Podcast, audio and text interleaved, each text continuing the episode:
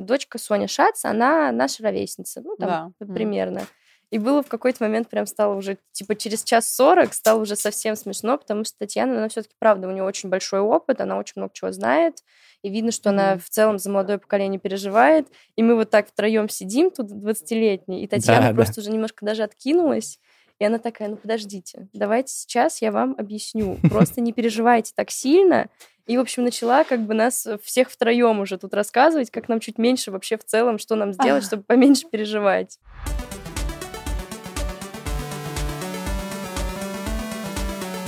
Привет! Это подкаст «Треть жизни» сервиса развития карьеры Эйч.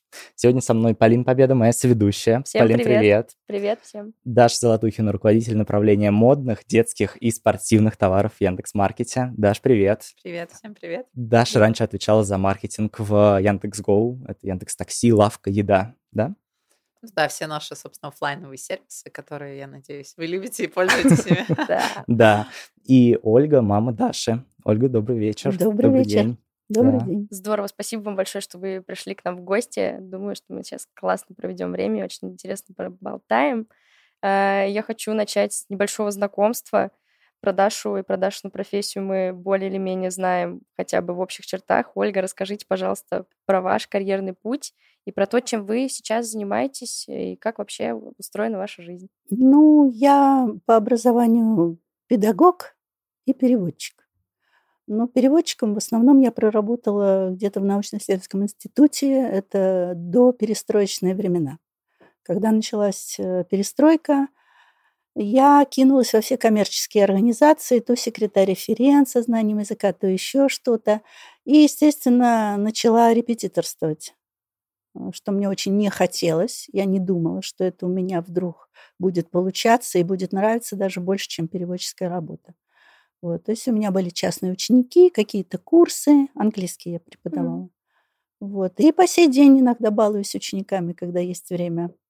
Ну, а в данный момент, конечно, у меня внук на воспитание. Это гра- главный мой проект.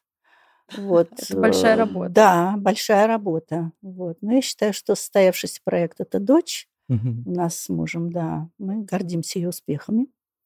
Вот. Поэтому мне очень приятно, что вы пригласили сюда нас.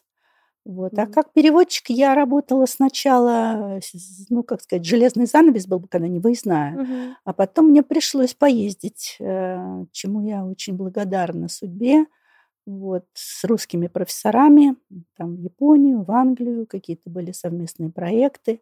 Но это и опыт, и просто интерес жизненный, да. Да, я помню, так как мама что... мне из Японии привозила какие-то фантастические джинсы, клёш, ботинки да, на платформе. Это же было.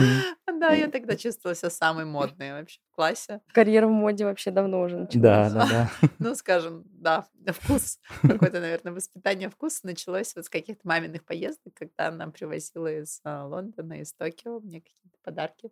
Да, но дело в том, что я работала на секретном предприятии, и, допустим, когда закончилась, началась перестройка, все развалилось, к счастью. Еще прошло пять лет, когда нас выпустили. И первая страна, куда я поехала, я мечтала, конечно, об Англии, потому что это все изучалось, это все улицы, по которым ходил Сомс Форсайт, или еще что-то, все это хотелось увидеть. Вот. И первый раз я там была в туристической поездке, да. А второй раз уже вот э, в качестве переводчика с научными там, людьми из науки. Да, это было интересно. Лондон, Лидс, городок тоже очень интересный, университет там. Угу. Кажется, что... что у вас супер насыщенная карьера была. Ну, карьерой мы тогда это не называли. Ага. Вот, понимаете, это слово прошло. Ну, какая-то работа успешная, неуспешная. Не могу сказать. Ну, как переводчик, наверное, да, я получила большой опыт. О чем я поняла позже, когда никто не шел на переводческую работу, это было невыгодно, она оплатила, оплачивали ее очень. И вот э, старались идти юристы, экономисты, да, помните, какие были угу, времена? Никто время. не шел в инженеры, в учителя.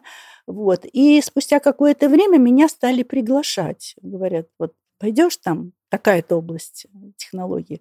Я говорю, да нет, я вроде чем-то другим занялась. Да ладно, говорит, ты все сможешь, неважно. То есть действительно широкий охват был. Вот. Сейчас, конечно, уже много появляется, но в основном это люди, которые изучают язык плюс Допустим, mm-hmm. он инженер, или он там исследователь, или он учит язык, и он сам говорит, переводит о том, что он понимает, что он... мне приходилось вникать во все, потому что я не понимала ни в радиолокации, ни в каких-то там еще тонкостях, тем более компьютерная техника. Все это приходилось изучать, строить терминологию. Ну, связи с зарубежными партнерами, конечно, этому помогали. Даша, что в целом помнишь из детства про карьеру мамы? Может, какие-то прям яркие воспоминания, когда ты вообще начала понимать, чем мама занимается? Если честно, для меня, наверное, гораздо более ярким было хобби моих родителей, потому mm-hmm. что у моего папы был танцевальный коллектив, и мои родители познакомились wow. на танцах. Wow. Собственно, моя мама пришла к папе на занятия танцами. Все так же? Да. да. Wow. Это а... не профессиональное, это mm-hmm. из ряда самодеятельность mm-hmm. при научно-исследовательском институте. Ого! Удивительно. Да, да. Какая интересная, кажется, это история. Было очень интересное время, да.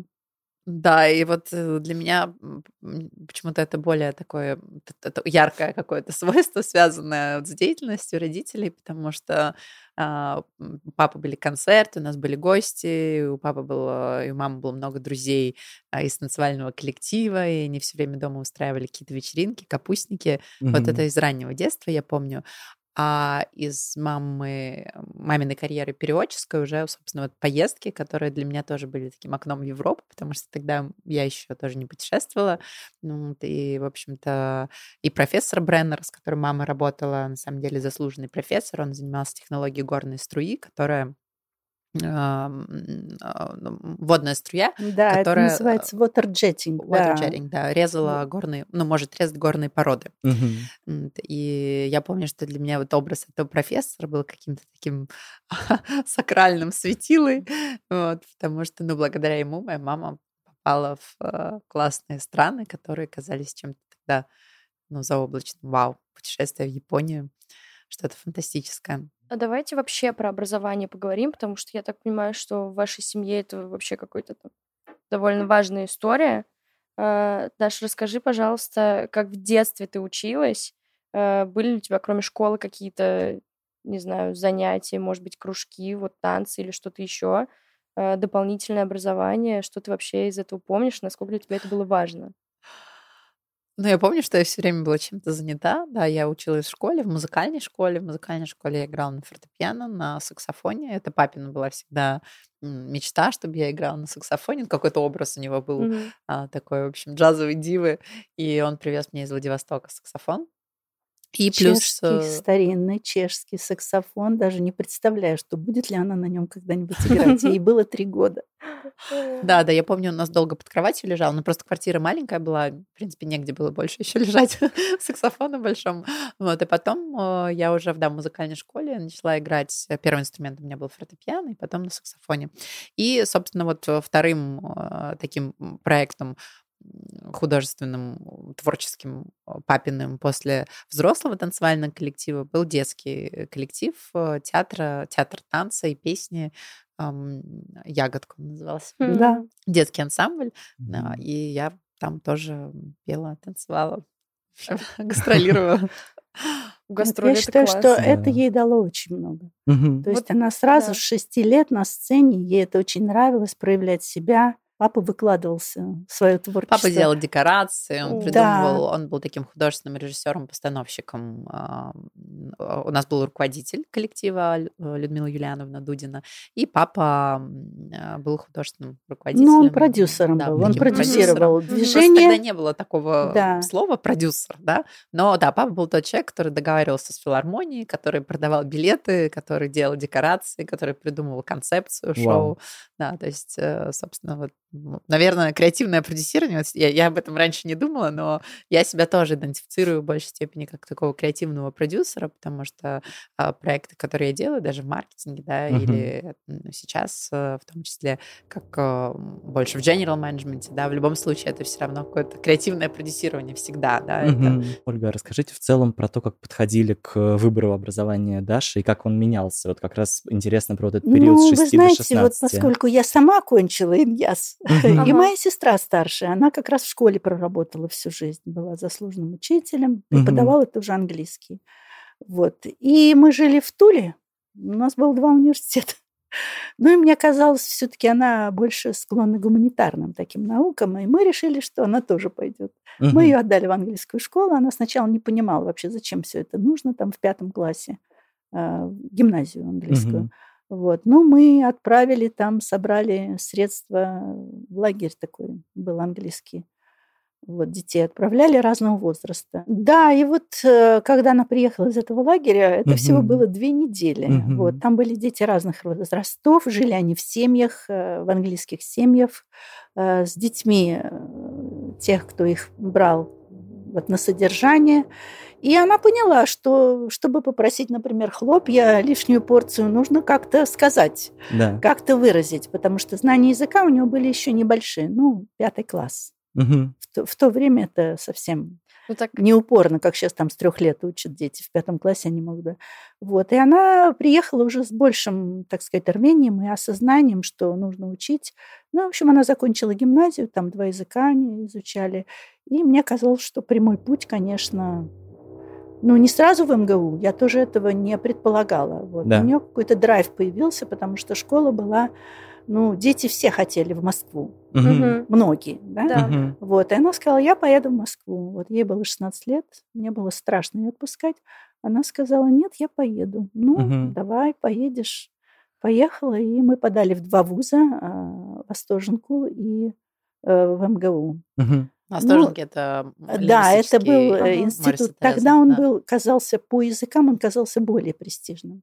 Вот, это МИД, это там казалось. Понятно. Вот. Но там экзамены были позже, вуз, да. Да, да, там были позже. А в эм гэ у с первого июля, не знаю, сейчас, наверное, да, там раньше экзамен. Угу. Вот. Ну и, в общем-то, она сдала, поступила на бюджет и говорит, может, мне еще восторженку попробовать. Угу. Ну, ее двоюродный брат, он уже давно в Москве закончил Финансовую академию, он сейчас живет здесь, он успешный банкир. Он ей сказал, ты что, вообще ненормально.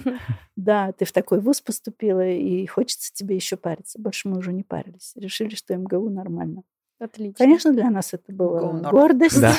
да, радость. Это же как бы платное образование не очень-то нам подходило. вот.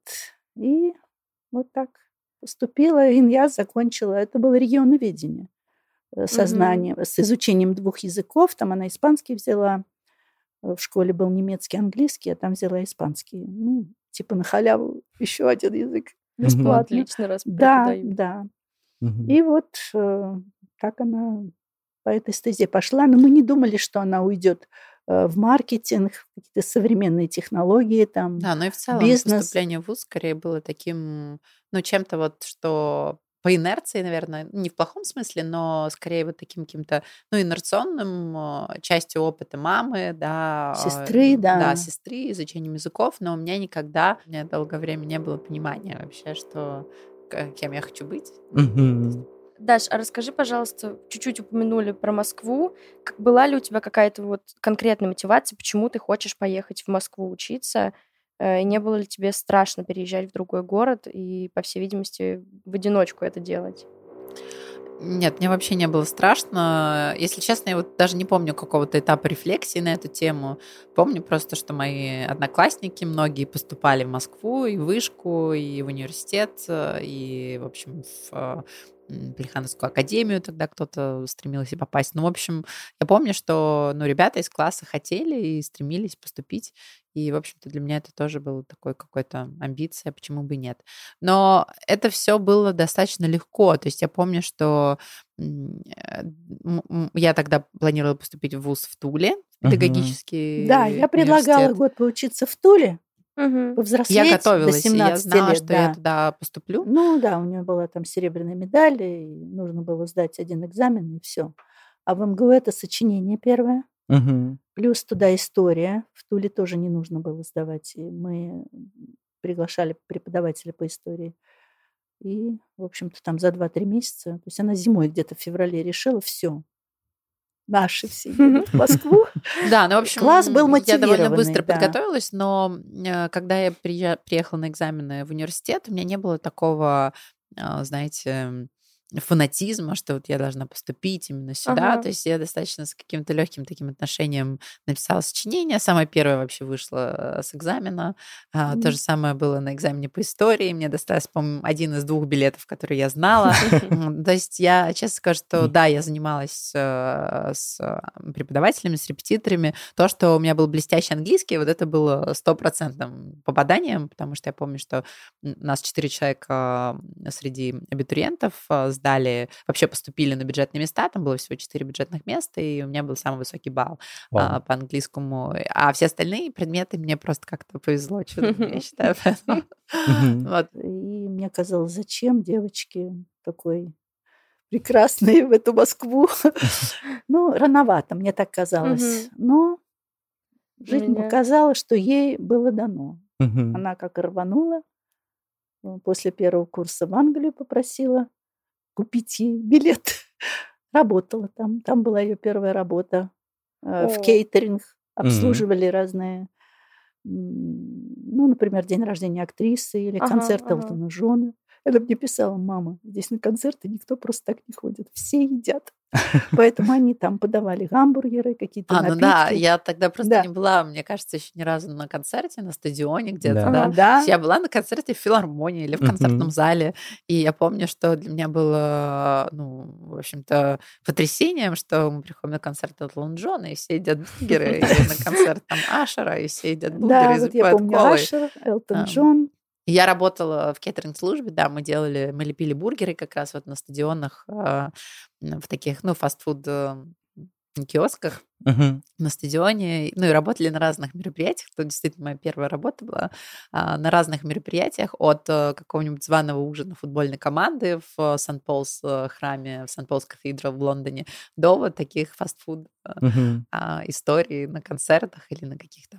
на вечеринках в пригороде Лондона. Мне кажется, это пока одна из э, лучших первых работ, которые да, слышали да, да, даже гостей. Да, так да. неочевидно. Да. Но потом, вернувшись, она сказала, я бы еще хотела поехать в Лондон, uh-huh. но уже не лепить гамбургеры, uh-huh. уже uh-huh. на какую-то квалифицированную работу. работу. Вторая работа у меня была хостес в отеле на Тоттенхэм-Хоут-Роуд в гостинице. Uh-huh. На завтраке я работала официанткой и хостес. Я помню, что э, я тогда очень не любила испанцев, потому что они были самыми шумными и дольше всех сидели на завтраке и оставляли после себя очень грязный стол. И, ну, это была возможность, на самом деле, познакомиться с разными нациями, вообще mm-hmm. с разной ментальностью через какие-то бытовые привычки, традиции, потому что в отеле ты, естественно, постоянно mm-hmm. видишь, особенно в Лондоне, большой поток иностранцев. А искали мы работу с подругой. С моей подругой Лерой, она была моя однокурсница, сейчас она живет в Австралии, и я помню, как мы ходили по Оксфорд-стрит, и мы просто заходили в каждый ресторан, в каждый магазин и оставляли свое резюме, ну, в котором еще не было никакого опыта. А приехали вы изначально без плана, просто... Да, мы приехали... Ну, вот, помните, тогда существовали такие программы в Штатах, как Work and Travel? Да, не знаю, да, да, да. Застали это еще? Нет, да, и сейчас есть, существует. Да. да, вот мы решили поехать таким же путем, но по самолепной программе, то есть у нас не было никакой программы, мы просто купили школу, Uh-huh. английскую в Лондоне, в которую недели, мы не ходили, да. по-моему. Да, школу мы и купили на две недели. И надеялись найти работу ага. и да, остаться. Да, и надеялись, да, найти работу и остаться. И мы вот ходили, оставляли везде свое резюме в магазины. Uh-huh. И англичане очень вежливые. Я помню, что нам везде отвечали примерно так. Great, thank you very much. Мы вам завтра позвоним. И никто не звонил. Да, и никто не звонил, и мы удивлялись, почему же с нами так вежливо все обходятся, и никто не звонит. Да, то есть этика, конечно, общения делового совсем другая, гораздо менее прямолинейная, чем в России. И я помню, что мы даже ходили на какие-то пробные периоды, и это было, мне казалось, это так ответственно, так важно. В одном из ресторанов нам предложили сделать закры... работу на закрытом ужине. Mm-hmm. И каждый раз, когда гости что-то просили, там ристретто с молоком или э, виски-кола, я постоянно спрашивала свою подругу, а как смешать виски и колу? Или как?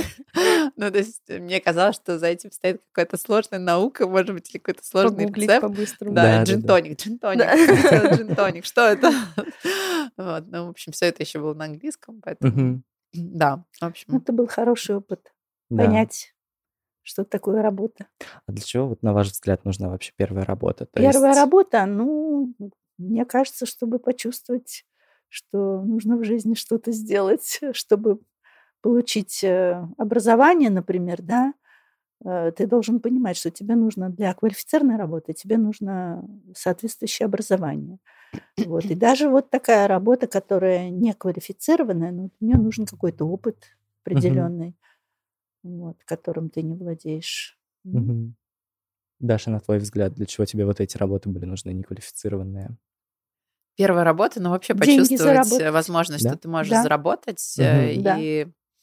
Ну да, наверное, для меня самое я главное вспомнила, было, что ты можешь... Она сказала, мама, меня никуда не берут, нас никуда с Лерой не берут, но Лера здесь остается. Вот, Лере родители дали деньги и сказали, вот, кончились две недели, ты можешь попутешествовать. Вот, ну, у Дарьи не было такой ситуации. Я ей сказала, мы же тебя на курсы отправили, вот, закончишь и приезжай. А ей очень хотелось. Понимаешь, вот так хотелось да. поехать, например, с ней вместе в Париж, оттуда, из Лондона, или просто посмотреть. И она осталась до конца лета. И благодаря работе, заработанным деньгам, mm. она там где-то попутешествовала. Я помню, себе наряды. Мы ходили в топ-шоп еженедельно. Да, здорово. Не помню, что мы путешествовали много, но... какой-то тренажерный зал там крутой тоже даже ходила в августе месяце. Да, абонемент, да. Ну, то есть, на самом деле... Но я помню, что мы в неделю зарабатывали очень прилично. пятьсот-шестьсот фунтов в неделю. То есть, это были значимые деньги. Работая несколько часов. Мне кажется, я в Москве там первые несколько лет столько не зарабатывала. Работая уже в больших корпорациях. Ну, да. Интересно. А как, как думаете, это абстрактное такое размышление, насколько большой плюс, если твоя первая работа – это условный старт большой карьеры? Там, например, ты всегда хотел, допустим, работать в маркетинге, mm-hmm. и идешь, вот первую работу целенаправленно ищешь стажером где-нибудь в отделе маркетинга. Только такую? Только такую, такую. Да. Как думаете, насколько это большой плюс, и вообще является ли это так? Никогда не размышляла на эту тему, но, мне кажется, это оправданный шаг, оправданный. Но, с другой стороны, знаю много успешных людей, которые именно пришли к своему успеху в основной, в основной карьере, попробовав разного рода работы. Да. Это умение общаться с людьми. Потом она в эйч ар работала в Москве, mm-hmm. немного в бизнес, в Ситибанке.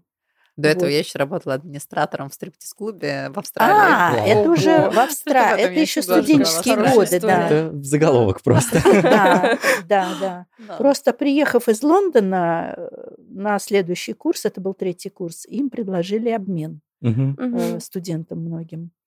Ну и предлагали Австралию, Англию, еще какую-то страну. И она сказала, я хочу в Австралию. Ну... Опять вопрос материальный. Нам казалось, это очень далеко. Туда нужно купить билеты вообще за тридцать девять земель. Не дозвонишься. Мы все на она сказала, Англия я уже видела. Хочу в Австралию. Дайте мне деньги только на билет. Я там сама заработаю. Ну, так и случилось. Они с другой подругой поехали. В феврале пять-шесть месяцев там семестр длится. Сидней университет. Ну, это было вообще началом, так сказать, вообще путешествие по миру, потому что там были люди со всего мира, и познакомились, и везде приглашали, туда-сюда, обмен. Вот. Да, если да. в Англии мы жили в большом доме с десятью бразильцами mm-hmm. и бразильянками, просто на отшибе где-то на Финсбери-парке, а в Сиднее мы уже снимали классную квартиру на Куджи-Бич. Это один из да. таких знаменитых пляжей в Сиднее. Ну, в общем, да, учились в престижном университете. С ну да, там из, из Европы семей. Было очень много итальянцев, mm-hmm. еще не помню кто. University of New South Wales. Да, mm-hmm. да, очень поэтому... классный университет. С огромным кампусом, ну, плюс погода, конечно, там. Настолько, кажется, бесстрашное решение уехать куда-то вообще без да, денег. Да. Насколько вы там никогда без не денег. Останавливали? Нет, мы дали ей деньги на первый месяц. Там такой mm-hmm. закон, что первый месяц ты не имеешь права устраиваться. Mm-hmm. Ага. И еще страна, как бы, законная и законопослушная. Нельзя студенту работать больше двадцати часов. Mm-hmm. Mm-hmm. И еще, по-моему, не до девятнадцати лет платили мало. Вот ей девятнадцать исполнилось mm-hmm. бы. Я если, уже вообще а, не помню этих подробностей, да, да, честно. Ты работала в «Манго» в магазине, да. вот, и платили мало. Сказали, вот с девятнадцати лет будем платить больше. Угу. И вот подвернулась работа, как раз она была ночная, угу. в ночном клубе. администратор, там что-то на компьютере, какие-то деньги. Нужно было бронировать девочек, да, на правые танцы, и потом, да, в конце дня считать, сколько касса принесла. Да, и, кстати, там девушка была одна, она по сей день, Наташа в Австралии живет, да? Она там вышла замуж, родила своих детей, да, да, я, на самом деле, много там друзей приобрела в Австралии. Это был классный такой год, и там большое тоже русскоязычное комьюнити. Ну, вы так рассказываете, правда, абсолютно бесстрашно, как будто это бесстрашно, вот, вот так, да, вот, да, просто. Ну, страшно я, пожалуй, было мне, я очень волновалась. Во-первых, да, это совершенно другой часовой пояс. Не знаешь, звонить у нас ночью, у нее там угу. где-то, и вообще трудно было поговорить с ней. Она все время занята, что-то не договаривает. Я, естественно, волновалась, как это вообще ночной клуб. Самый это, был волнительный это, момент. Это туши свет. Самый волнительный момент. Ну, когда ты приезжала, когда ты вернулась? Нет, вот когда я уезжала в Лондон, а, или в Австралию, ты помнишь, ну, какие моменты? В Лондон, вот в Лондон не очень, а в Австралии, нервные, да, когда я не могла дозвониться, когда мне казалось, что вот она где-то возвращается по ночному городу. Ну, это вообще очень волновалась. И когда она прилетела, она сказала, я поняла, зачем заводят детей, чтобы за них переживать. А ей казалось, ну, что она там переживает? Да, ее друзья, вот один итальянец, он сказал, ой, да вы что, это такой Сидней. Тихий город, там можно ночью идти, вызывать такси, неважно, там молодая девушка, еще что-то. Очень народ законопослушный и безопасный. А вы никогда не пробовали отговорить Дашу от этих поездок? Нет, ее невозможно было отговорить. Она mm-hmm. так уговаривала нас. И, в общем-то, все, что она в жизни просила, это вот что-то связанное с какими-то интересами, с образованием. Вот. Ну, mm-hmm. это, конечно, радовало, радовало. Как не транслировать, да, вот эти страхи на ребенка? Не знаю. Мне кажется, я все время предупреждать, старалась mm-hmm. предупреждать что-то там. Вот, ну, не знаю, мне кажется, ей это дано от рождения. Она бесстрашна, это правда. Mm-hmm. А ты чувствовала, что родители переживают? Ты сама об этом переживала? Ну да, конечно, я знала, что... Ну, папа, наверное, в меньшей степени, потому что мы вот, ну, с мамой всегда созванивались каждый день. Да. И мама, я да, страхов я, конечно, нагоняла, я, я чувствовала, а он да, меня успокаивал. Да. Да. Ну, вообще у нее многое. От папы вот интерес ко многим областям жизни. Да, папа у нас тоже как бы по образованию инженер, потом танцы, фотография, джаз. Вот все ему вот это интересно. И везде он пытался себя как-то реализовать каким-то образом. Ну, Даша тоже мечтала стать певицей. певицей. Вот это меня пугало. Потому а что я, пон... ну, я понимала, что у нее не, не настолько талант и голос, просто вот желание артистить. Да, да, да. Но, слава богу, и вот теперешний муж ее, он тоже ей дал свободу в этом и дал понять все-таки, что нужно другим делом заниматься. А это как хобби. И до сих пор она это любит, и слава богу. А помнишь ли ты еще какие-то свои мечты вот в этом смысле, там, в детстве или в подростковом возрасте, кем ты хотела стать? Ну, я как раз хотела о том, сказать о том, что я вообще не помню, чтобы я хотела кем-то стать. Ну, вот именно в старшие годы. Понятно, что в детстве там какие-то mm-hmm. были мечты, идеи. Вот. Но э, в старших классах и в университете я вообще не понимала, что я хочу делать. Ну, то есть я поступила на ИНЯС, э, на культурологию, на регионоведение. Я училась. Потом э, вроде как мне подвернулась... Э, возможность э, написать диссертацию на интересную тему и защитить диссертацию по культурологии. Я это сделала, но это все было как-то очень так, как я уже говорила, инерционно. Наверное, этим... Это, это было мотивировано каким-то моим интересом, но не страстью какой-то профессии или желанием реализоваться в какой-то профессии. Может быть, это было мотивировано как раз поиском каким-то, поиском самовыражения. И я тогда... Да, у меня был момент, когда я хотела поступить в школу-студию МХАТ. Потом вместо этого я поняла, что вообще не хочу в школу-студию МХАТ. Я же, мне же нравится вокал. Я поступила в джазовый mm-hmm. колледж импровизационной музыки. Это было уже после университет, это был уже момент, когда я защищала диссертацию или даже уже после диссертации. Потом я получила, собственно, профессиональное образование джазовой певицы эстрадной. И да, вот все это время, на самом деле, до моего предпринимательского опыта с спектаклем у меня не было понимания стопроцентного, что то, что я делаю, это то, чем я хочу продолжать заниматься. То есть я все время находилась в каком-то поиске, поэтому я искренне завидую людям, которые вот в двадцать лет выбирают стажировку в продакт-менеджменте или в маркетинге и, э, или, не знаю, в стоматологии, да, uh-huh. и говорят, все, я буду стоматологом, это мое призвание. Вот у меня никогда не было такого чувства. Более того, я до сих пор иногда сомневаюсь, э, там вообще какое мое призвание, mm-hmm. вот, но э, я вот, повторюсь, что после вот такого продюсерского опыта самостоятельного я поняла, что мне очень нравится создавать импульс, объединять mm-hmm. идеи, э, объединять идеи, вдохновлять какой-то идеей, придумывать идею, концепт, придумывать разные концепты и вокруг них уже строить команду, строить проекты, что мне нравится искать какие-то подходы, как создать среду э, творческую, как создать среду, среду креативную, где люди могут творить, придумывать. И да, вот, наверное, я вот, когда я эту фишку почувствовала, у меня меньше стало каких-то сомнений, самобичевания по поводу того, что вот э, я делаю что-то не то, или мне нужно продолжить искать себя. Угу. Эти сомнения, о которых ты говоришь, они тебя когда-нибудь останавливали? Ну, то есть там какая-то сложность выбора, возможно. Скорее не останавливали, скорее триггерили пробовать что-то новое. Mm. То есть, вот, наверное, То есть наоборот, даже придавали да, какого-то ускорения. Какие-то многогранные мои вот разные увлечения, вот, они были мотивированы, вот, наверное, этим ощущением какой-то недореализованности. Mm-hmm. У меня вот какой вопрос. Вот мы так все это говорим, и я правда считаю, что ты очень уверенная в себе, и меня это там довольно сильно вдохновляет. Мне интересно, как вы думаете, откуда эта уверенность... Это от родителей или она у тебя воспитанная какая-то там появилась с течением времени? И как вы думаете еще, насколько это влияет на то, на успешность, в общем? Насколько важно быть уверенным в себе и в своих там желаниях и сейчас поехать в Австралию, а потом пойти на какую-то другую стажировку, а потом сменить вообще сферу деятельности? Насколько вот такая уверенность в себе влияет на успешность вообще в карьере?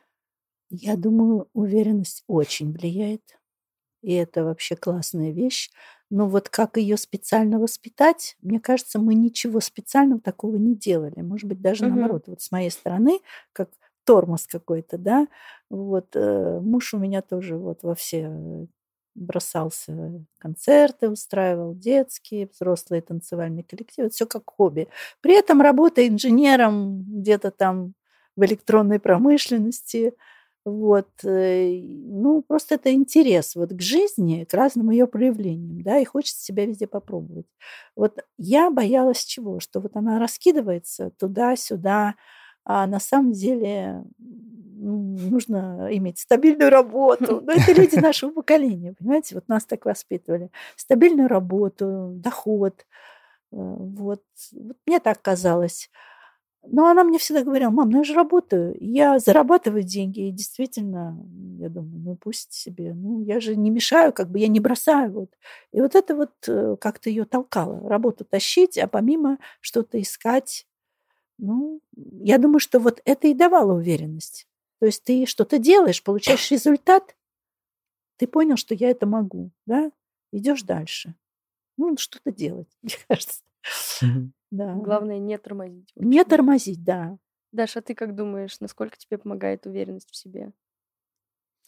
Я вообще не считаю себя... Она ну, себя я, не считает. Я не считаю, что я прям уверенный в себе человек. Наверное, может быть, да, мне больше подходит какое-то слово «бесстрашный», угу. потому что вот уверенность я бы вот, ну, на сто процентов себя с этим не идентифицирую, потому что я много там сомневаюсь часто, а так, а так ли я написала, а так ли я сказала, а м, правильно ли я сделала выбор. Да? То есть я на самом деле много... Я вообще человек сомневающийся, очень угу. много рефлексирующий, и м, да, ну, в общем, то есть скорее, наверное, я вот, ну, бесстрашный в отношении там тех идей, которые мне в голову приходят, и очень часто просто и ответственный, вот. Мне кажется, вот это еще очень важная составляющая, потому что очень часто мной мотивирует ответственность, и когда я во что-то вписываюсь, то бывает, что я уже нахожусь на этапе, когда думаешь, боже мой, зачем я вообще в это ввязалась, но уже поздно. Ага. Вот. И в этот момент ответственность, она, ну, меня очень сильно мотивирует как-то дойти до какого значимого результата, потому что есть какие-то люди, которым я что-то э, пообещала, людей, которых я уже втянула в какую-то очередную затею. И, ну и плюс, благодаря энергии этих людей ты тоже начинаешь уже заряжаться, когда ты видишь, что ну, в твою идею веришь не только ты, да, но и люди, которые почему-то поверили и пошли за тобой, это все у тебя, ну, мне это дает максимальный какой-то заряд. Можешь ли вспомнить что-то, что ты, наоборот, не доделала, что-то, что бросила на середине пути? Ох, если есть такое, то, может, тогда mm. и всю и причину этого вспомнишь. Что я бросила? Ну, вот я, кстати, не могу вспомнить. Фенечки пила, бросила. Многое. Мне да. кажется, она увлекалась многим, я сейчас даже не могу вспомнить. Но если ей это не нравится, она бросала это все. И что-то mm. другое пробовала. Мне, кстати, кажется, это очень классная мотивация, да? очень здоровая. Мне просто это больше не нравится. Mm-hmm. Мне кажется, ну, не всегда можешь себе признаться. Ты недавно говорила, что твой шеф или бывший, или настоящий сказал, делай, что тебе нравится. Если у тебя вот это не получается, брось. Да, но а он это как виду, раз твое. Да, ты мне когда-то сказал Тигран, но он это имел в виду по отношению к, в целом вообще к работе, к тому, mm-hmm. что, мне кажется, его сакральная мысль была в том, что э, ты можешь делать свою работу интересной. Ну, то есть всегда в работе есть какая-то неприятная часть работы или часть работы, которая не нравится, и вот важно задаваться этим вопросом, зачем я делаю работу, которая не нравится, может быть, ее можно делать по-другому, или ее может сделать кто-то другой, э, или я, ну, здесь, может быть, не для того, чтобы делать ее, или, может быть, мне нужно как-то поменять баланс э, там, интересной составляющей моей работы и то, что там кто-то называет рутинным или операционкой. Вот, поэтому э, я, я бы сказала, просто, просто, что я много пробовала. То есть я пробовала, там, например, фридайвинг, или м- я училась в школе там, художника перформанс, или я училась в режиссерской школе. Вот. Но образование все я доделала до конца. То есть я доходила до конца, просто потом я не реализовывала это, не реализовывала эти проекты. Ее муж сказал, ну, Мадонна из нас не получилось, певица, попробуем теперь режиссуру. Записывала несколько дисков. Как поддерживает меня. Да, пусть попробует, да. Ну, на самом деле, с сценическими какими-то искусствами, там, с вокалом, скорее, я часто себе задавала этот вопрос вообще, как ответить на вопрос, это твое или нет. Вот, и я отвечала на этот вопрос для себя так, что, наверное, если бы это было мое, то я бы точно так же бесстрашно туда шла и делала бы для этого все, что мне нужно, да? То есть я бы, ну, как бы не, не, в моменты, когда мне казалось, что там страшно или не нужно, или э, у меня не получится, да, наверное, в эти моменты я бы по-другому себя вела, нежели там, поступала я. Ну, то есть, например, когда я училась на, в том же колледже импровизационной музыки в Москве, или когда я месяц, два месяца провела еще в Бостоне, в Беркли College of Music, это тоже лучшая школа, считается, в, в современной музыке, и я там просто очень четко понимала, что рядом со мной есть люди, которые гораздо более талантливые в этом, которые гораздо круче в этом. И я думала, окей, но если я позволяю себе так думать, наверное, это не то, что я хочу.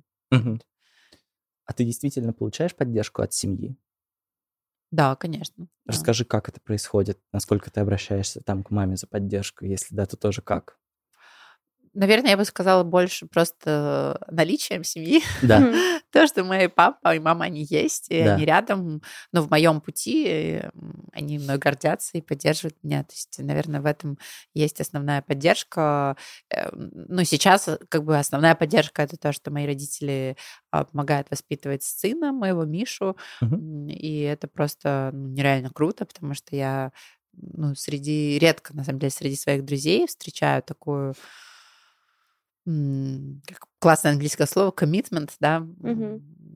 встречаю такую, ну, такое посвящение себя а, внуку, да, потому что часто родители, ну, хотят делать что-то свое или просто устают, а, и в этом Мы смысле очень мне, хотели мне реально очень сильно повезло. Второго. Но не получилось. Ну, вот теперь это у нас мальчик-внук. Угу. А вы внука воспитываете примерно по тем же правилам, по которым воспитывали Дашу? Нет. Или это уж совсем во-первых, это другая планета, мальчик.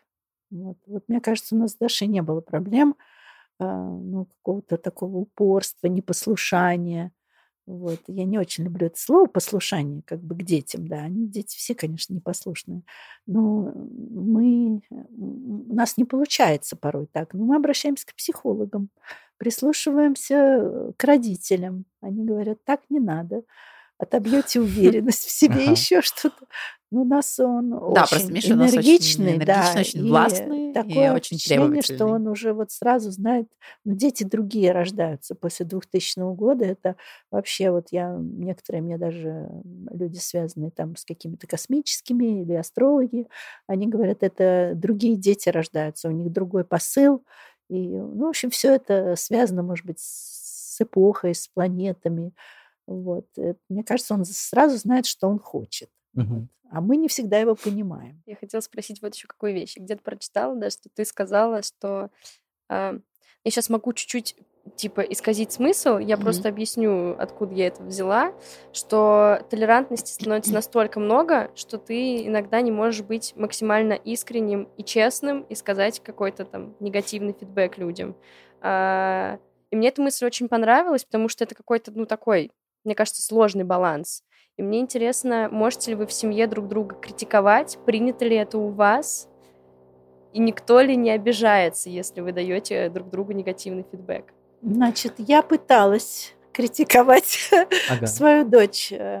Ну, когда она вышла на работу, очень много было как бы туда посвящено, работе, и вот постановка вот эта вот продюсерская угу. была связана там с театром. Вот мне казалось, что она должна больше внимания уделять ребенку.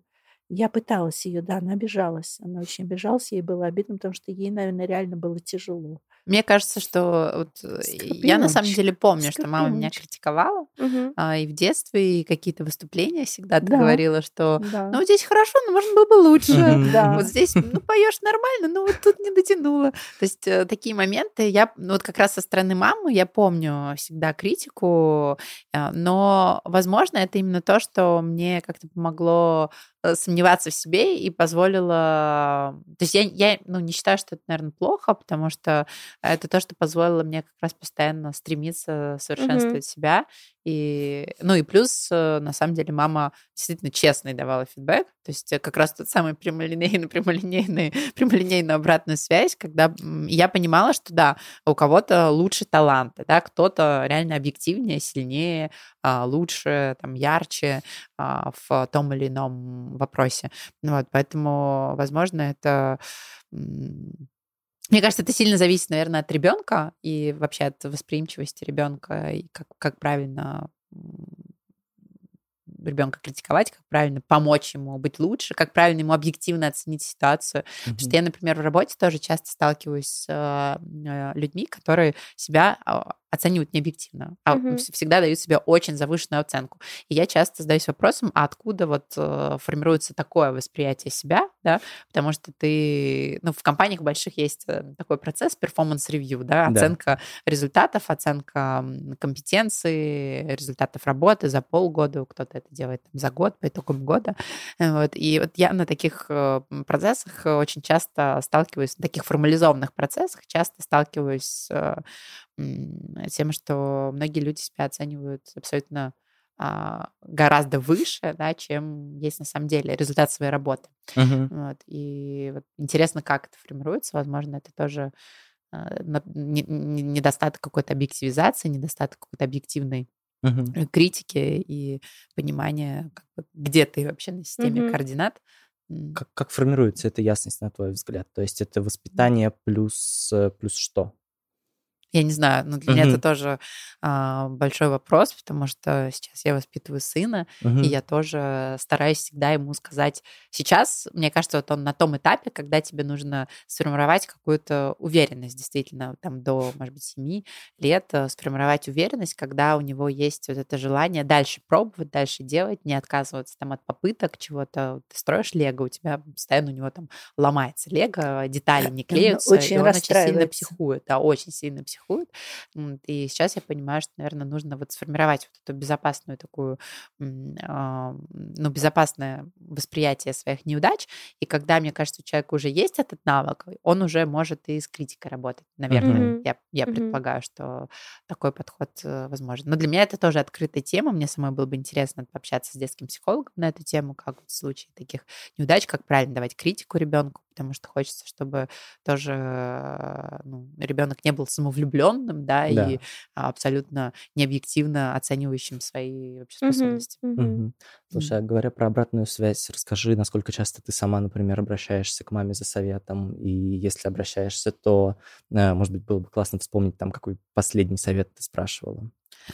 Вот, мне кажется, в последнее время вообще не часто, вообще да? очень редко, да. вообще не помню, когда я обращаюсь. Угу. Последние и... пять лет, угу. вот как родился ребенок, практически никаких... Ну вот до этого, до этого история такая. Значит, у моего мужа от первого брака есть дочь. Она в Германии живет, Дашина сводная сестра. Вот. И такая же история у Даши получилась, да. То есть вот у его мужа, ее мужа это, она меня спрашивала: мама, как ты э, дошла до того, что Женя, вот ее да, сестра сводная, меня очень уважает. Вот, потому что это тоже шло с детства, наверное, от какой-то ненависти меня, поскольку mm-hmm. Mm-hmm. я пришла на место ее мамы, да, ну не на место, а как бы да. И потом это выросло в очень хорошие дружеские отношения. Я ей сказала, что это просто терпение и понимание, что тот ребенок вообще не виноват, да, и что вот когда они познакомились, ей было девять лет, а Жене пятнадцать.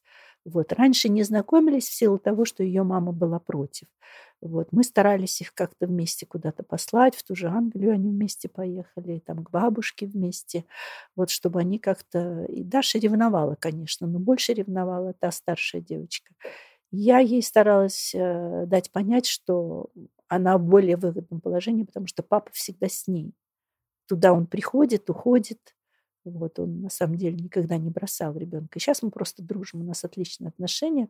Мало того, что когда ее сестра выходила замуж, она в Германии уже выходила, в качестве свидетельницы она пригласила ее mm. и всех mm-hmm. нас на свадьбу. Да. Мне интересно, как ты думаешь, Даш, как создавать безопасную среду для креативных людей? Как бы как создавать безопасную среду для креатива? Как ты Как у тебя это устроено? То есть не бояться, ну, не, типа, бояться да. самовыражаться. Не бояться, да, да, не бояться говорить всегда. Да. Mm-hmm. Ну, я думаю, что прежде всего это формируется, ну, во-первых, лидером, mm-hmm. непосредственно лидером команды, который своим примером показывает то, что... Есть идея, вот она, пожалуйста, критикуйте, да, как-то обсуждают, дают возможность, не ультимативно заявляет свои идеи, да, или какие-то свои гипотезы, а дает возможность критики, создает это пространство критического мышления, задает вопросы, интересуется. Так что я думаю, что номер один — это, конечно же, прежде всего непосредственно лидер команды. Второе — это, я думаю, доверие, да. В общем-то, достаточно банальная истина, доверие между людьми. И третье — это какой-то кодекс правил, потому что они абсолютно точно нужны в работе, особенно команд, которые постоянно что-то генерят, придумывают кодекс правильного фидбэка, да? Mm-hmm. Когда ты критикуешь не человека, а конкретный результат, и критикуешь конструктивно, либо критикуешь через вопросы, пытаясь помочь человеку самому прийти к тому, а что здесь не так, да? Всегда проще дальше с этим фидбэком работать, потому что ты никого не обижаешь. И есть такая штука в... у творческих специалистов и ученых, ну, у любых, на самом деле, специалистов, которые являются авторами каких-то идей. Mm-hmm. То есть вот они придумывают идею, даже дальше эту идею какая-то команда реализует. Но изначально это чья-то идея. Вот. И часто говорят, что вот, там, дизайнеры, копирайтеры — это такие люди обидчивые, что их так легко обидеть, но это не потому, что у них там, не знаю, эго mm-hmm. выше крыши, а потому что они являются авторами. И главный труд, результат их деятельности — это авторство. Они в этом себя реализуют, поэтому Поэтому вот здесь очень важно помнить об этом всегда, да, что вы сейчас... Нет, это не человек какой-то обидчивый передо мной mm-hmm. сидит, который mm-hmm. вот а, там воспринимает чувствительно критику, а потому что он автор идеи. И каждый раз, когда вы заходите на эту территорию авторства, вы можете эту идею разрушить, перепридумать. Она уже становится не твоя, если ты автор. И очень часто бывает, что ты, например, супер эмоционально э, даешь фидбэк. Это тоже опасная ситуация, потому что когда ты слишком сильно эмоционально вовлечен, автор воспринимает это как то, что угу. ты э, претендуешь, претендуешь на его идею, а еще, не дай бог, ты ее заберешь и реализуешь, или заберешь контроль реализации этого проекта. Я же автор этого проекта. То есть вот, мне кажется, помни об этом, гораздо проще, на самом деле, живется, тем более, если вы руководитель, вы сами наняли этого человека для того, чтобы он был автором. Uh-huh. Поэтому дайте ему эту свободу самовыражения. Дальше сложный вопрос, как сделать так, чтобы эта идея была лучше. Да? Uh-huh. И здесь часто я делюсь там, своими лайфхаками. Есть такой прием, как игра, я его так называю, игра на амбицию, да? Когда uh-huh. ты а, пытаешься сказать, окей, ну, вот сейчас ты сделал этот проект, это классно, а там хотел бы ты, не знаю, из этого сделать успешный стартап, который поднимет, который станет единорогом, да? Вот что нужно для этого сделать, чтобы эта идея стала единорогом? Давай там вместе подумаем. Или что нужно сделать, чтобы эта идея взяла там лучшую научную премию или Каннских львов? Я так э, живо реагирую, просто потому что это очень сильно во мне отзывается, все, mm-hmm. что ты говоришь. Э, я подумала о том, что я сама к своим идеям, а я в целом этим и занимаюсь. Я к ним отношусь ужасно ревностно. Мне кажется, mm-hmm. что у нас даже с Федей, может быть, пару раз были какие-то истории, где я такая: нет, Федь, это я придумала, тебя очень уважают, ценю, но это я придумала. Расскажи, есть ли у тебя ревность к своим собственным идеям? Вообще ревнива ли ты в этом смысле? Да, конечно, но всегда, когда ты что-то придумал, тебе кажется, что это лучше, что никто это еще не придумал. Поэтому вот здесь, я думаю, такой основной тренажер для любого человека, который вообще хочет как-то критическое мышление свое развивать. Вот это, ну, в такие моменты, во-первых, поресерчить, точно ли никто тебе да. это не придумал. Вот, а во-вторых, причем это случается, на самом деле, даже с какими-то самыми лучшими креаторами. У нас был опыт работы с одним известным датским агентством креативным, и они принесли идею, которая нас просто супер очаровала. Мы все были в восторге, мы уже были на грани реализации этого проекта. Ну, реально и стратегически, и эмоционально классная идея. Креативная идея для компании, ну, такая креативно-маркетингово-продуктовая идея uh-huh. для сервиса. Это было еще, когда я работала в команде Яндекс.Такси. И потом мы нашли, что точно такая же идея uh-huh. была реализована, ну, в виде концепта для Uber uh-huh. на Young Lions. Mm-hmm. Ну, в рамках фестиваля молодых львов в Каннах.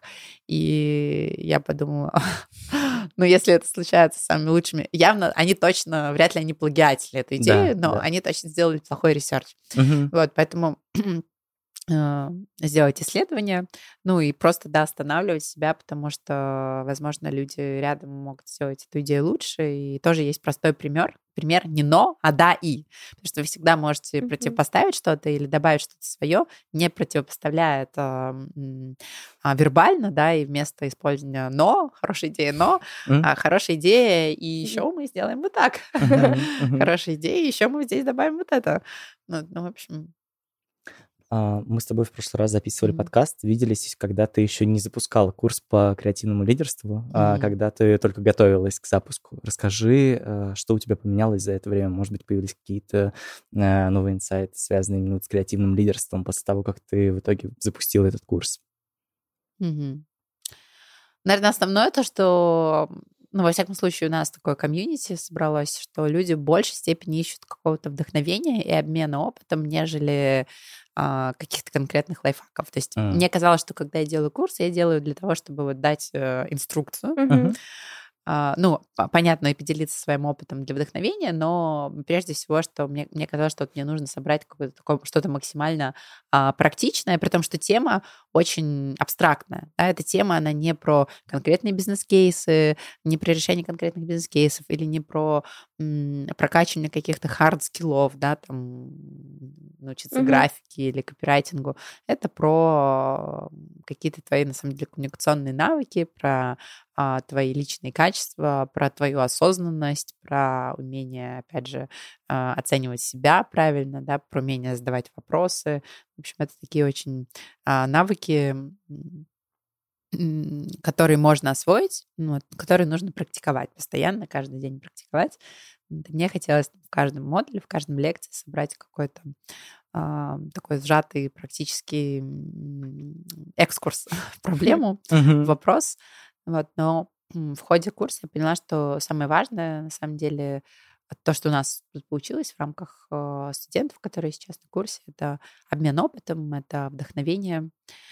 И что все сталкиваются с одними и теми же вопросами. Mm-hmm. Причем неважно, ты юный руководитель или ты уже очень опытный руководитель с ситуациями демотивации, выгорания,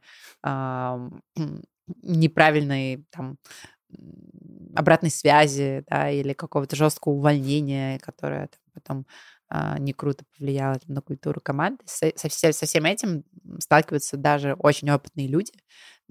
И плюс, ну, все меняется, да, меняется как-то культура. Мы много раз слышим в разных подкастах, что это был год выгорания, uh-huh. все выгорали. Если там вы приедете в Европу, там вообще, э, если ты не выгорел, то ты вообще не в не тренде. Да, не в тренде. Потому что там вот, взять сабатикал, выгореть, э, э, нужно обязательно. Остаемся здесь. Да. да, ну где-нибудь там в Амстердаме, ага. да, или угу. в какой-то любой, ну, европейской стране, где, в общем-то, там ВОЗ же, если не ошибаюсь, ВОЗ уже, да, признала выгорание официальным да. заболеванием. Да, да, да. Вот, и там, в общем, вполне формально ты можешь взять sabbatical. У меня вопрос и для Даши, и для Ольги. Вы обе столько всего делаете, столько всего успеваете. Мне интересно, откуда вы сами черпаете мотивацию и вдохновение для того, чтобы столько, со столькими задачами справляться. Первое, что мне приходит в голову, это любовь. Мне кажется, это один из лучших ответов. Да. Это любовь. К ближнему. Да. Ну, в любви. Вот дочь растили в любви отношений с мужем. Так что повезло. Повезло, но мне кажется, это еще работа над собой. Любовь – это же как роза в саду. За ней надо ухаживать. Поэтому иногда я, например, критику сразу воспринимаю от нее, да? Сразу как-то кажется, ой, это все неправильно. Но тут же, тут же меня начинают э, какие-то мысли, может быть, она права и что-то. Вот критику воспринимаешь и начинаешь как-то это, да. И, естественно, э, все с любовью, да. Даша, а ты где берешь мотивацию? Если вас прибило, простите. Нет. Мне часто этот вопрос задают. Я, кажется, все время по-разному на него отвечаю. Классно. Где ты берешь мотивацию сегодня? Рубрика. Ты знаешь, вот, вот такое очень странное чувство. У меня так этот год странно начался, что я всегда в начале года э, ну, пишу планы, угу, цели, угу. Э, и все время мне хочется как-то прыгнуть выше головы куда-то. И вот в этом году у меня пока еще не настал этот момент, когда мне хотелось бы вот записать, а что mm-hmm. я должна достигнуть в этом году. Я не знаю, почему это. То ли, то ли просто все хорошо, или наоборот, или какая-то апатия. Я, я не знаю. Ну нет, это вряд ли апатия. Ну, в общем, может быть, просто еще не успела как-то от отдыха отойти. Ну, год только начался просто. Да, ну, мотивацию мне особо не приходится ее ниоткуда брать, просто вот, наверное, опять же, из-за того, что мне много интересно, это просто интерес. Мне много интересно, и я беру на себя ответственность. И потом вот основной такой мотиватор – это, наверное, ответственность. Угу. Ну и, конечно, признание. Да, я достаточно тщеславный человек, и очень, ну, важны мне лайки во всех смыслах, во всех разных метриках. И в метриках бизнес-результата, да, и в метриках там, успеха, роста бизнеса, и в метриках какого-то моего творческого самовыражения. Поэтому, ну, это очень сильный драйвер. Угу. Мне кажется, так э, хорошо становится, когда ты признаешься себе, что, ну, да, я, у меня какое-то есть здоровое тщеславие, и мне важно... Лайки. Ставьте нам лайки, пожалуйста. Нам тоже важно получать лайки. Да, я часто про это думала, что вот мне хотелось бы, может быть, меньше переживать о том, а как меня воспринимают или а чего я добилась. Потому что я все время думаю, вот что же я ничего не добилась. И мне, я сейчас думаю, что ну, хотелось бы меньше по этому поводу переживать, но, с другой стороны, я бы тогда не была тем, кто я есть, потому что то, что я переживаю, это постоянно меня двигает что-то еще попробовать, что-то сделать, что-то доказать себе, другим, смотреть на какие-то ролевые модели рядом. И сейчас очень часто, естественно, в, любых, там, в любой психотерапии, да, это обсуждается, что вот там будь собой, живи в своем собственном темпе, но я не ощущаю это как какую-то проблему или какую-то гонку. Для тебя, то есть, возможно, это какой-то формат игры, и мне нравится mm-hmm. конкурировать. Я все время с кем-то конкурирую. Я конкурирую со своим, не знаю, с боссом. И, то есть я могу конкурировать со всеми. Вот. Как, как бы ни менялись мои коллеги рядом, мне все время хочется конкурировать. Вот. Но повторюсь, что я это воспринимаю как формат какой-то азартной игры, mm-hmm. и мне это нравится. То есть меня это, наверное, ну, не, не выводит из себя или как-то не убивает мой интерес. Mm-hmm. Ты сказала про план на год, я не могу тебя не спросить, как ты его пишешь. Ну, то есть ты прям садишься и за раз это делаешь, или у тебя это как-то растягивается, ты это делаешь по сферам жизни, или это просто какой-то список каких-то твоих целей? Как ты формируешь вот этот условный план?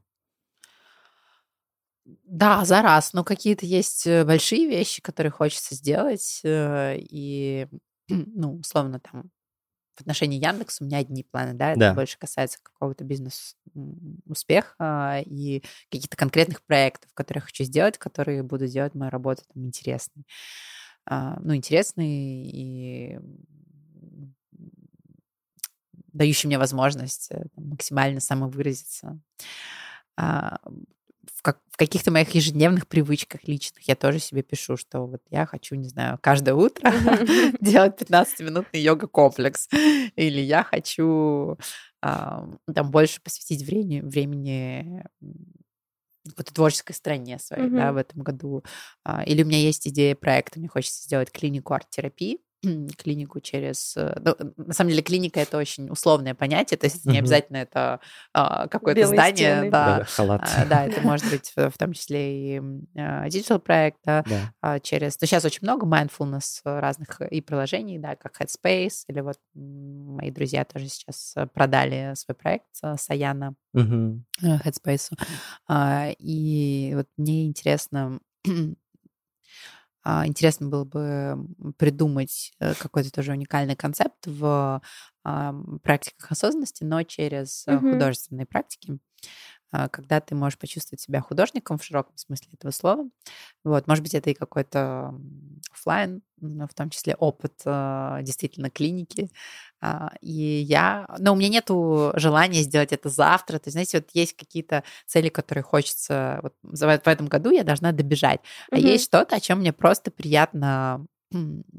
размышлять, придумать. Что хотелось бы сделать. Да, что хотелось бы сделать. И, например, у меня есть просто цель там, в этом году собрать ну, классный там модборд, концепт, референсы все нужные там, для этого проекта. То есть, скорее, это такой этап исследования. И вот ну, такое исследование, например, тоже может быть целью на год наравне с там, планом, не знаю, победить в фэшн-техе, сделать там лучший, лучшую детскую экосистему в Якоме, да, или сделать так, чтобы наши собственные торговые марки там занимали, не знаю, десять процентов оборота. Ну, ну какие-то, в общем, таргеты я себе ставлю, какие-то цели я себе ставлю, и профессиональные, и творческие, угу. и какие-то бытовые, личные в отношениях.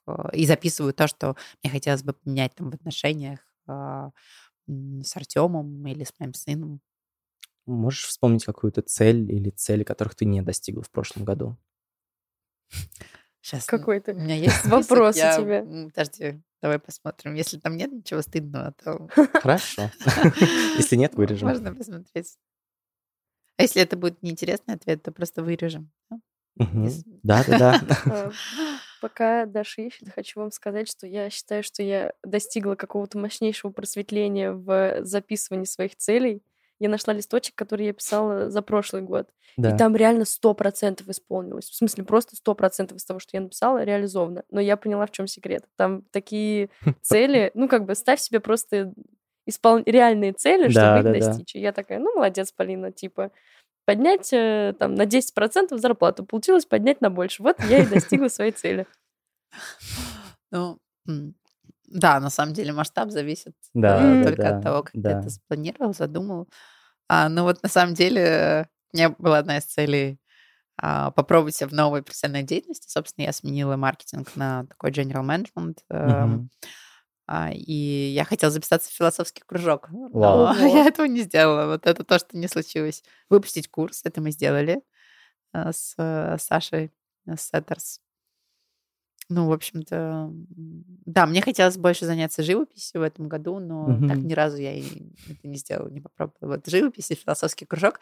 Ну и потом, на самом деле, это очень классный фильтр, потому что в конце года ты понимаешь, о, значит, это было не mm-hmm. нужно, значит, uh-huh. это было не так важно. А, да.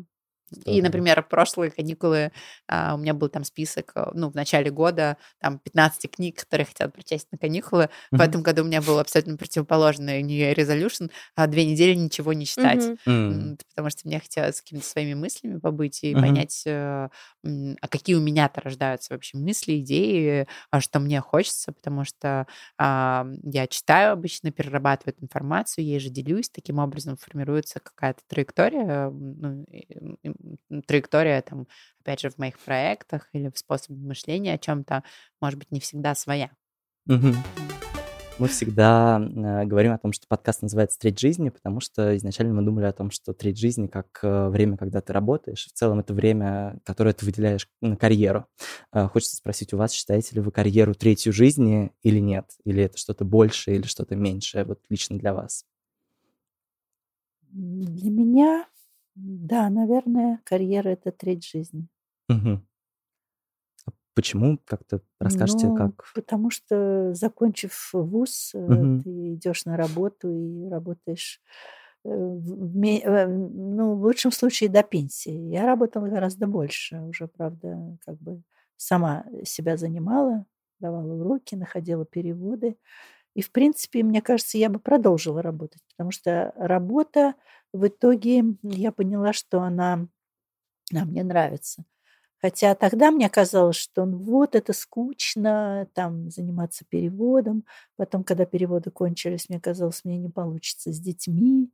Я знаю язык, но как им объяснить? То есть у меня не было педагогической практики, хотя образование педагогическое. Но с опытом это все нарабатывается. И опять же, ты получаешь результат. И э, как э, учитель, частный учитель, я получила гораздо больше обратной связи. Вот мне это очень приятно, и мне это нравится. Вот, и сейчас у меня есть там пара учеников, можно сказать, для развлечения. Uh-huh. Просто для меня это ну, как какая-то смена деятельности от воспитания внука, какая-то новая картинка, ну и возможность не, не застревать, да, что-то там новое изучать. Дети сейчас другие совершенно, и отношения с ними уже другие строишь. Вот, поэтому... Работа, я считаю, если... но она должна нравиться. Это не работа ради там куска хлеба. Все-таки она должна нравиться. Угу. Даша, для тебя? Я бы сказала, это моя жизнь. Угу. И, ну, я вот сейчас задумалась о том, что, возможно... Просто мы с мамой, когда ехали, мы обсуждали, что вот... Ну, работа, карьера, это все проходит, а дети остаются. Да. И я подумала, и сейчас, когда ты задала этот вопрос, потому что я всегда а, ну, отвечаю, что карьера — это моя жизнь, это не треть жизни, это моя, это мое основное, а, мой основной способ вообще получения удовольствия, радости и самовыражения в жизни. Вот. Но, возможно, когда мне будет а, шестьдесят восемь, как моей маме, я буду думать по-другому. Поэтому, да. не знаю... Нет, я совершенно с ней согласна, да. Но просто во времена моей карьеры, да, у нас не было столько возможностей. Uh-huh. Не uh-huh. было. Вот. Может быть, я другая, да. Ну, я же тоже дома не сидела. Я полтора года, мы тогда выходили, работала, занималась тоже танцами, училась играть на гитаре, и куда-то меня там... Естественно, у меня не было помощников, поэтому приходилось семью тащить как-то там. Ну, не тащить в, в плохом смысле слова, а заниматься этим, да. Сейчас угу. есть возможность нанять помощников и материальные возможности другие, поэтому я считаю, что человек должен сам выражаться, и в этом я ее понимаю, поэтому хочется поддерживать. Спасибо да. большое. Да, и вас. Здорово. Вы Спасибо. Очень приятные. Спасибо, Спасибо большое. Очень приятно. Это очень да, приятно. Молодые. гордость за вас, за ваше поколение. Спасибо, спасибо вам. Спасибо, спасибо, что да, вы к нам спасибо, пришли. Ребят, за разговор. Здорово. Да. Да, спасибо, спасибо вам. Спасибо большое. Спасибо.